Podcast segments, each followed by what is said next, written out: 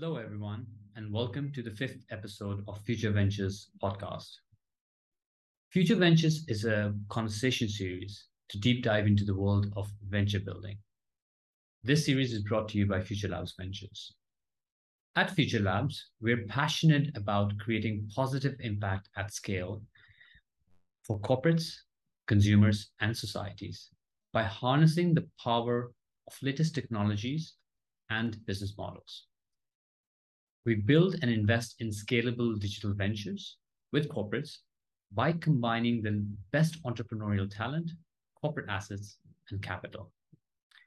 I'm your host for today, Usman Lodhi, and I'm a venture partner at Future Labs Ventures. And we have a very special guest today, Poyan Rajamand. Poyan is the co-founder for Barghest Building Performance, which is uh, provides an award-winning energy saving solutions to climate control systems in commercial and industrial buildings and helps them achieve energy savings of up to 40%. Uh, uh, or Barghest Building Performance, has operations across Southeast Asia, China, India, and Taiwan. Poyan also serves as an innovation board member at Future Labs Ventures. Poyan, welcome and thanks for being with us today. Uh, so maybe just to sort of kick things off, Poyan, um, um, uh, could you tell us a little bit about your background uh, and, and interests, and specifically what, uh, from from terms of your professional career, what, what brought you to to the stage where you are at today? Oh, thanks so much, and thanks for having me. Um, listen, I'm an engineer from background. I, I really saw like solving technical issues, but my passion in sustainability started when I was in California for an MBA at Stanford back in 2006 to 2008. Back then, that was the first wave of, of clean tech uh, going. And I, I really wanted to build something in that space. I wanted to be, uh, build a company that has impact. But interestingly enough, for, for people that may consider starting a company, I couldn't find the right idea then. Um, I joined a McKinsey consulting company worked in similar fields um, in the broader impact in the energy space in, in, in terms of financial inclusion, etc. Until me and a, another Stanford friend got together and, and effectively said, let's start a company in the, in the sustainability space and, and approach it very much in an MBA way, which is, okay, what are the fields that we believe in? And we evaluated all of them, solar, biomass, biogas, waste to energy, etc. Um, where do we have a knowledge, track record, and, and you know, ability to make an impact? And for us, it was real estate sector. Then we said, okay, what can we do in this space? What does what kind of impact does real estate have? So if you look at it in real estate space, 80% of all carbon emission is during operation of maintenance of, of the building. It's not during the build phase in that, what is the biggest usage of energy? Well, it's air conditioning system. Within that, what can we do? We want to build a scalable uh, business that effectively has impact. And that's how we came to, to start the business we did. We effectively started a software business that helps existing air conditioning systems operate better, up to 30, 40% better, thereby reducing the energy usage and carbon footprint. Got it. Thanks, thanks for sharing that, uh, Poyan. Uh, very interesting. So, um, so, uh, so energy efficiency space is quite uh, quite an interesting one, and obviously, you know, we all know in terms of uh, sustainability is a huge challenge uh, across the globe. For you know, obviously, uh, we're all in the same same same boat, uh, including corporations, governments, and, and consumer, you know, people. so.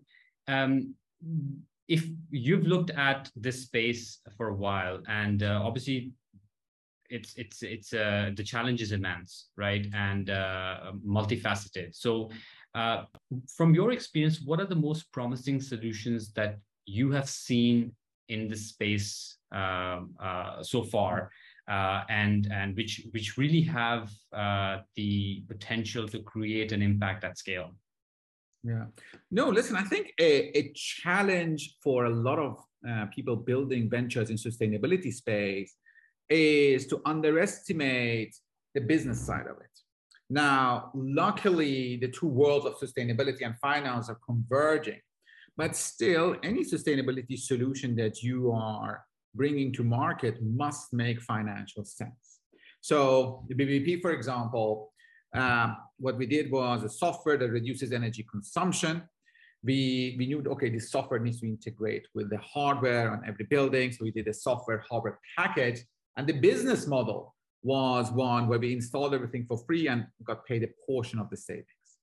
Mm-hmm. Now, if you look at another uh, space like solar, I mean, solar, in my view, took really, really off when the business model around, you know, you don't need to buy solar panels, but can have them installed on your roof and get, you know, a poor, uh, paid a portion of the energy consumption or energy production Alternatively, you can get paid in different ways. That's when the solar really, uh, really took off. Now, there are, I think, and I constantly look for technologies that do that. Now, again, um, the IoT space, the software space, and all that has created new exciting companies that can do that, that can bring uh, solutions to market that makes financial sense while having an environmental impact. This can be on energy efficiency of air compressors. Uh, this can be on carbon capture, but not the direct carbon capture, but on smaller levels uh, tailored to an industry. Uh, it can be membrane technology that reduces the need of boiling or, or energy consumption, etc. So these are type of technologies that make financial sense and i know at certain point they can scale mm. yeah yeah no uh, uh, very true and i think uh, they, they, we, we, we do we do see a lot of uh, uh, solutions come up and i think the the uh, now it's it's all about sort of obviously commercialization and and see how we can actually apply and scale those solutions. So so you're very right. I mean, I think that's a yeah. space. Yeah, I am a great believer of you know what Bill Gates says and many others that listen the technologies that we need to reach net zero are already here. It's about scaling them. Mm-hmm. So yeah. I am very obsessed with thinking through business models that allows existing technologies technologies to scale. And I think that's an underestimated uh, aspect of venture building. I think people are very focused on IP, you know, competitive advantage, etc. Maybe not thinking as much that the same technology could work very differently in case there was a differentiated business model. Yeah. Now, I believe that, you know, with carbon credits, for example, uh, you will have business models that allows for justification of investment in a different way, aligns interest between these different parties in a supply chain in a different way. Um, with you know sustainability linked loans, you can also again make this convert heavy upfront investment to an opex, etc. Um, so I am uh, I believe there's some some uh, some work to be done to kind of focus on that yeah yeah no, absolutely and and uh, speaking about that uh, in, in terms of what you see out there today what, what do you think are the major driving factors uh, uh today mm-hmm. like as corporates embark on this challenge and they're look, looking at uh, new business model innovation um, mm. what are the uh, factors do you think that are actually forcing uh, organizations and and bodies to actually take the next step and to to to really kind of like uh, you know uh, drive this initiative. Yeah. So one clear driver is is the, the, the pressure of financial institute your banks your private equity etc to invest more in, in green uh, in, in, green projects or green companies. That in itself will create incentive for the companies to become more green. Otherwise, they can't get bank financing, the cost of capital will go up, etc. The other driver that you come is, is that the carbon, the, the environmental reporting is getting standardized. Mm-hmm. And as such, then exchanges can start uh, demanding that you uh, that you report your you know, environmental impact, etc and that in itself generates a way for, for investors, for external stakeholders to see how, how sustainable the company. And the third one is, and I think the, the, the most uh, underestimated is, is the price of carbon. I think people have not internalized what does it mean if we live in a you know $100 ton, $200 ton carbon uh, world? What does it mean in terms of where I produce my things, how I produce my things, how much I can ship them, etc. Um, carbon pricing is is is very new concept for for people. I mean, think about Singapore.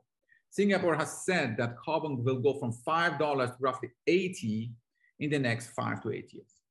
So mm. something that you hadn't in your OPEX suddenly will 16 fold over the next couple of years.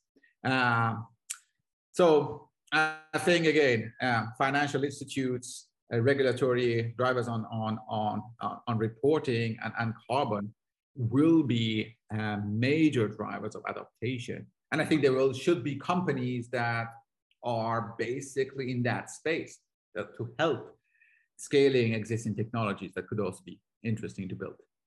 Yeah, yeah.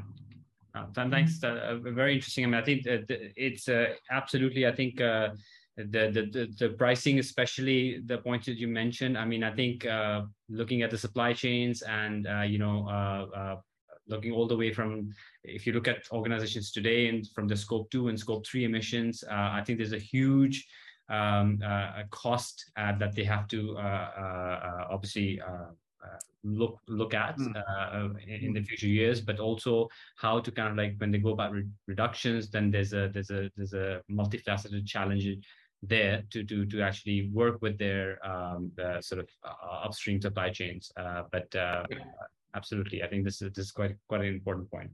Um, let's maybe talk about a little bit about I want to uh, touch upon your uh, experience with B- B- Uh, mm-hmm. And so, when you were looking at, um, um, you know, uh, uh devising solution, what were the key challenges in adopting this impact-oriented approach uh, in terms of addressing the sustainability goals, uh, especially from from from from from corporate perspective? Yeah. Uh, listen, when we started this back in, you know, 2013, 2014, sustainability was not as much top of mind. Just to make the point, we actually launched the company with the communication that this is a way for you to reduce your carbon footprint at zero cost. And that pitch failed miserably because it was no one's job to reduce carbon footprint back then. While we switched our communication and say, this is a way to reduce cost, while having environmental benefit, that suddenly someone had a KPI to reduce cost, and we could talk to them, and then you know the environmental benefit was an, is a nice addition. Um, and so that's what I'm trying to communicate when I say make sure it makes financial sense. Now, the last two years have been a, a great shift in terms of there are companies who have budget to reduce carbon footprint. As such, now they're looking for ways to, um, to do this in the cheapest possible way. But again, it's for cheapest possible way. If you have a solution that reduces carbon footprint, but it has a you know eight year payback, it would be extremely hard to scale that solution. Um, so for us, again, finding this, this the correct pricing point for us for our, our, our solution took some time. Meaning, okay, this is software. How much hardware do we need to add? How much services do we need to add? who do we finance, how do we finance this at the back end. This entire um, you know, offering uh, took time. Secondly, uh, when you are, we were not a venture studio built, so we were you know, a, a venture in the wild. There is a massive credibility issue. And I think that's where venture building with big brands can have a tremendous benefit. When you go as a new company to a building and say, let me introduce this solution for you, there are all these questions about will this destroy my equipment? Will you be there next year to maintain this? Will you, do you actually do the savings that you say you do? Um, it took us years to build the credibility uh, to not to kind of go through these discussions over and over again.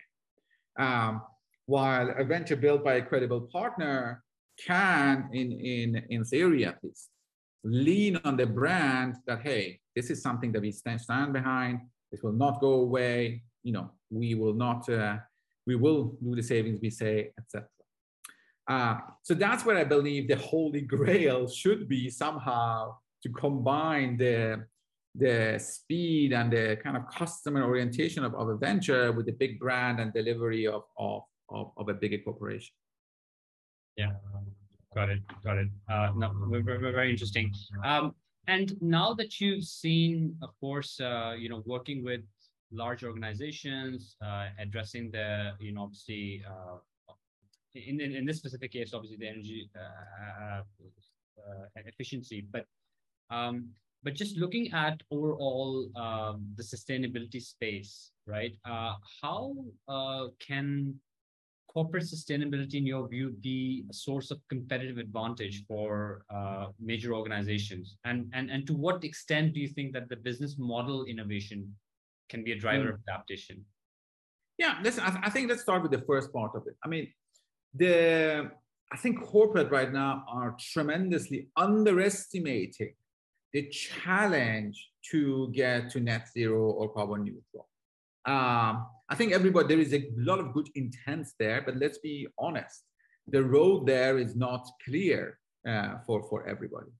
Now, you could look at it in several different ways.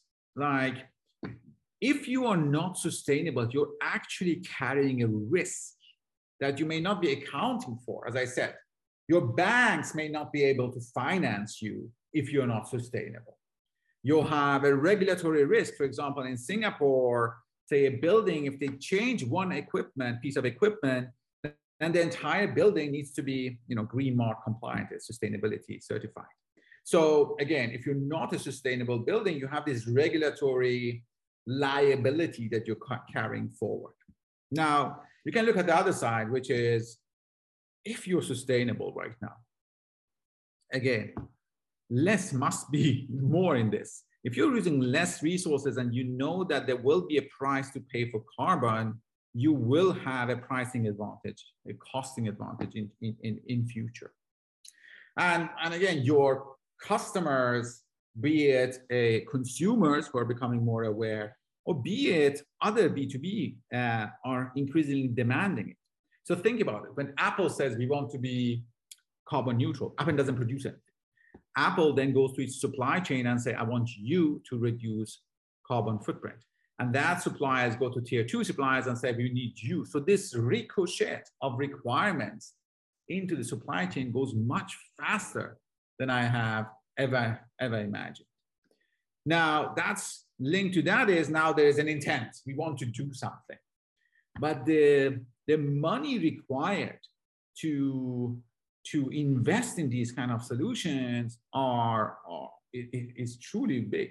I mean, the first 10, 20, 30% carbon footprint you can reduce at one year payback, you know, really through OPEX improvements, etc. After that, you will, you know, start hitting things that are have two to three to five years payback. And that's where, you know, green financing, etc. come. I think where the equation is unclear yet is this last chunk of, you know, hard to abate, carbon, expensive, etc. How are we going to finance that? And that's where I believe, you know, carbon credits, etc., will come in to supplement your traditional finance.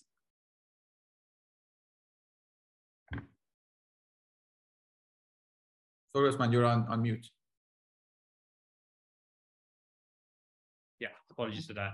Uh, yeah, very interesting points, uh, uh, So, um, when we look at the uh, corporates today, what do you think is the sort of the biggest challenges facing them for really achieving a truly sustainable business operating model? Uh, because mm-hmm. I mean, I think a lot of corporates today find it very difficult to to achieve sustainable transformation because uh, it even though it's talked a lot about, uh, but it's not it's not it's not moving the needle as much as we we, we think yeah. it is.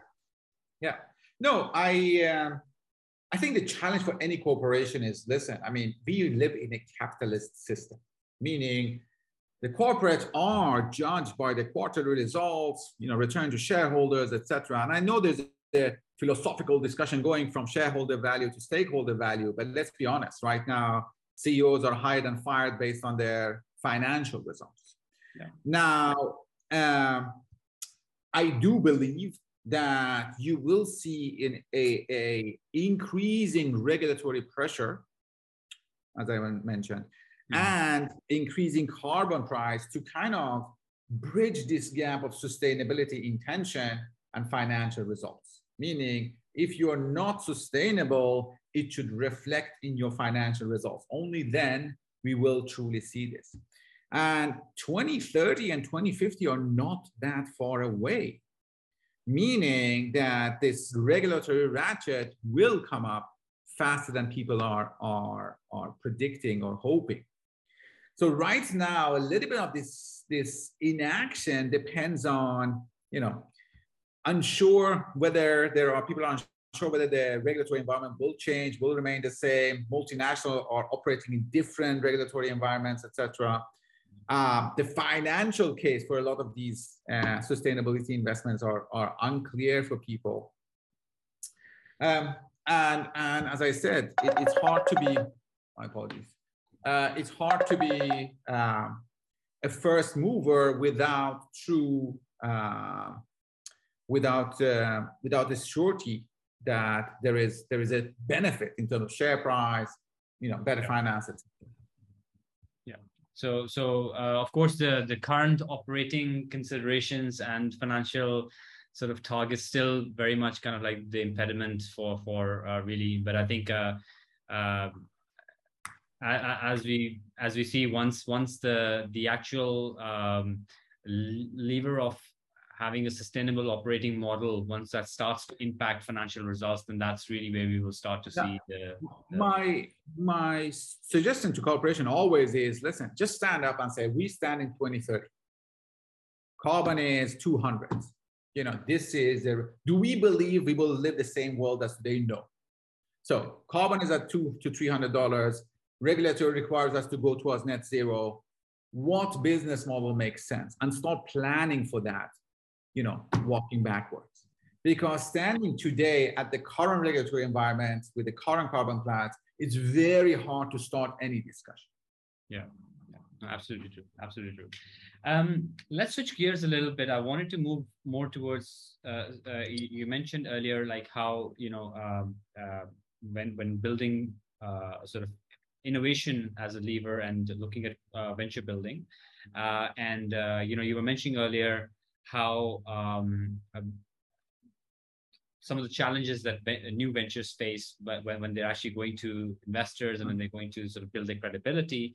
Um, but looking at this, the venture mill, uh, uh sort of corporate venture building, um, what impact do you think uh, corporate ventures would create in the next five to ten years in in in transforming the old school sort of uh, way of uh, you know uh, doing business? Listen, I think um, the corporate venture building or, or, venture building as itself is it, it's a relatively new. I mean, it has been around, but it, it has become much more prevalent in the latest years. And they're bringing, or at least trying to bring, some some some some sort of structure into a, a messy, messy process, which is the venture building. Just to give you an idea, you know, we spent almost a year evaluating our idea you know how should we go to market? What should be what should be our product? What should be the business model? What should be you know the communication and all that? And, and in a corporate venture because you have the expertise you have you know now people working in frameworks etc that can be shortened tremendously. You know? now i see within six weeks you have at least an idea. You, you process much more quickly. The second thing is uh, once you've reached scale I believe then suddenly the, the, the ability to deploy, to maintain, to sell at scale from the mothership should kick in. Uh, now, the irony is potentially how to find this balance, how to allow the venture to, you know, to move quickly and adapt in the beginning, but later support it to grow uh, at the scale that a normal venture is hard to do. And that is, you know, uh, I think it's still people are struggling with it. Um, but as I said, it's it's think about it. BBP is now in 10 countries. In every country, we need to start a, a new entity, hiring, figuring out tax, IT, back end, compliance, ISO. These are things that are not critical for our business, that we needed to figure out. All of that can become much, much easier as part of a, a CVC program, at least in theory. Um, so I am, as I said, I, I, do believe the future belongs to, to collaboration between ventures and and uh, startups. Now, whether it's more investment and collaboration, whether it's venture startups, is you know it's up to um, it's still to be decided. That said, in impact space, you have very few ventures. There are very very few ventures that are of any scale. As such, for impact specifically, I think we need to kind of build ventures from ground up. No, those uh, very wise words. I think uh, I absolutely agreed. The, the, space and the challenge is immense, and I think uh, uh the way we also see, I mean, it's uh, there has to be this partnership uh, between organizations, corporates, but but also these sort of uh, you know um, uh, speedboats of, of, these new ventures who are actually trying to solve very specific problems and uh, have that collaboration. But of course with, with the rest of the ecosystem including investors. So i think uh, uh, very important to to have all of those uh, key key partnerships there um, well, uh, I think uh, this was uh, this was great. Uh, Poyan, thanks for talking to us. really enjoyed the discussion, and of course, a lot of uh, sort of points to take take with us and uh, uh, and for our audience to to see how we uh, you know corporates can actually uh, innovate at scale. Uh, and um thank thanks so much for being with us. Thanks for having me. Thank you. Thank you